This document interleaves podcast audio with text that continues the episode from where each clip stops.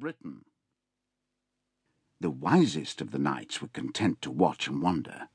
But those who were greedy for power thought that pulling a sword from an anvil was an easy way to make their dreams come true. One by one they stepped forward to try, and one by one the confident grins vanished from their faces.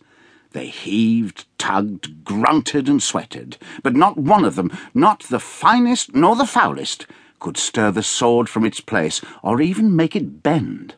Again and again they tried, but it was no good. The sword was immovable. Whoever is destined to do this, said the Archbishop, is not here. No doubt God will reveal him, but until that time comes, I shall choose ten honest knights to guard the sword, and they can let anyone try who wishes. In the meantime, a tournament was arranged, so that the knights could compete with one another in horsemanship and swordplay. Sir Ector's son Kay had only recently been made a knight, and he was looking forward with excitement to the chance of proving himself with spear and sword. He and Arthur, who was still only a squire, rode together, pointing out to each other the most famous knights on their huge war horses. The knights were clad in glittering armour, but they could be recognised by the devices on their shields and their pennants. Suddenly Kay reined in his horse and turned to Arthur with panic in his eyes. My sword, he wailed. My first chance to prove myself as a knight, and I have ridden out without my sword. Tell me where it is, said Arthur, and I will fetch it for you. Kay was certain that he had left it at the inn where they had stayed the night.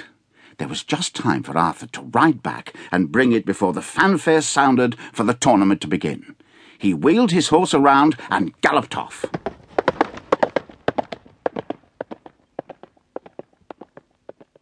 But when he arrived at the inn and banged on the great wooden door, there was no reply. All the women and servants had gone to watch the best knights in the land doing battle at the tournament. Arthur tried every way he could think of to get in, but it was impossible.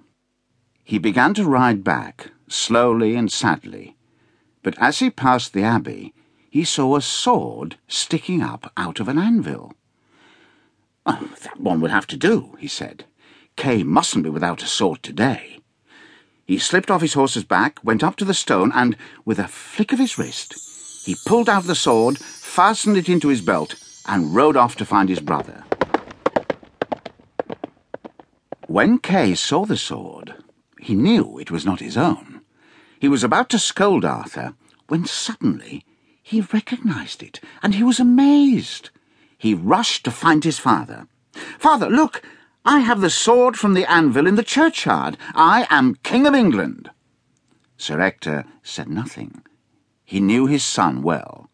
He told Kay and Arthur to follow him back to the abbey, and there, on the Bible, he made Kay swear to tell the truth about how he came by the sword.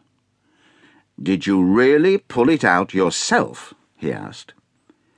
Kay stared at the floor and shuffled.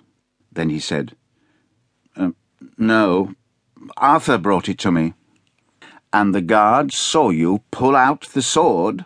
asked Sir Ector. There were no guards, said Arthur. They must have gone to watch the tournament like everybody else. A large crowd had gathered by this time, for rumours had spread that the sword had been removed, and by a young boy. Sir Ector placed the sword back in the anvil and tried to pull it out. He could not do it.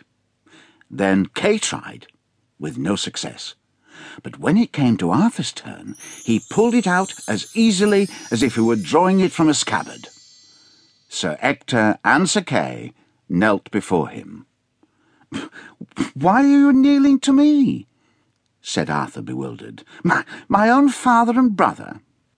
No, my lord, I was never your true father, said Sir Ector, raising his voice so that the crowd could hear him too. I brought you up as my son, for Merlin asked me to, but now I see you are the son of Uther Pendragon, and, as the stone says, the rightful king of all Britain. A wave of misery swept over Arthur when he realized that Sir Ector and his wife were not his real parents. But now that he was king, he would be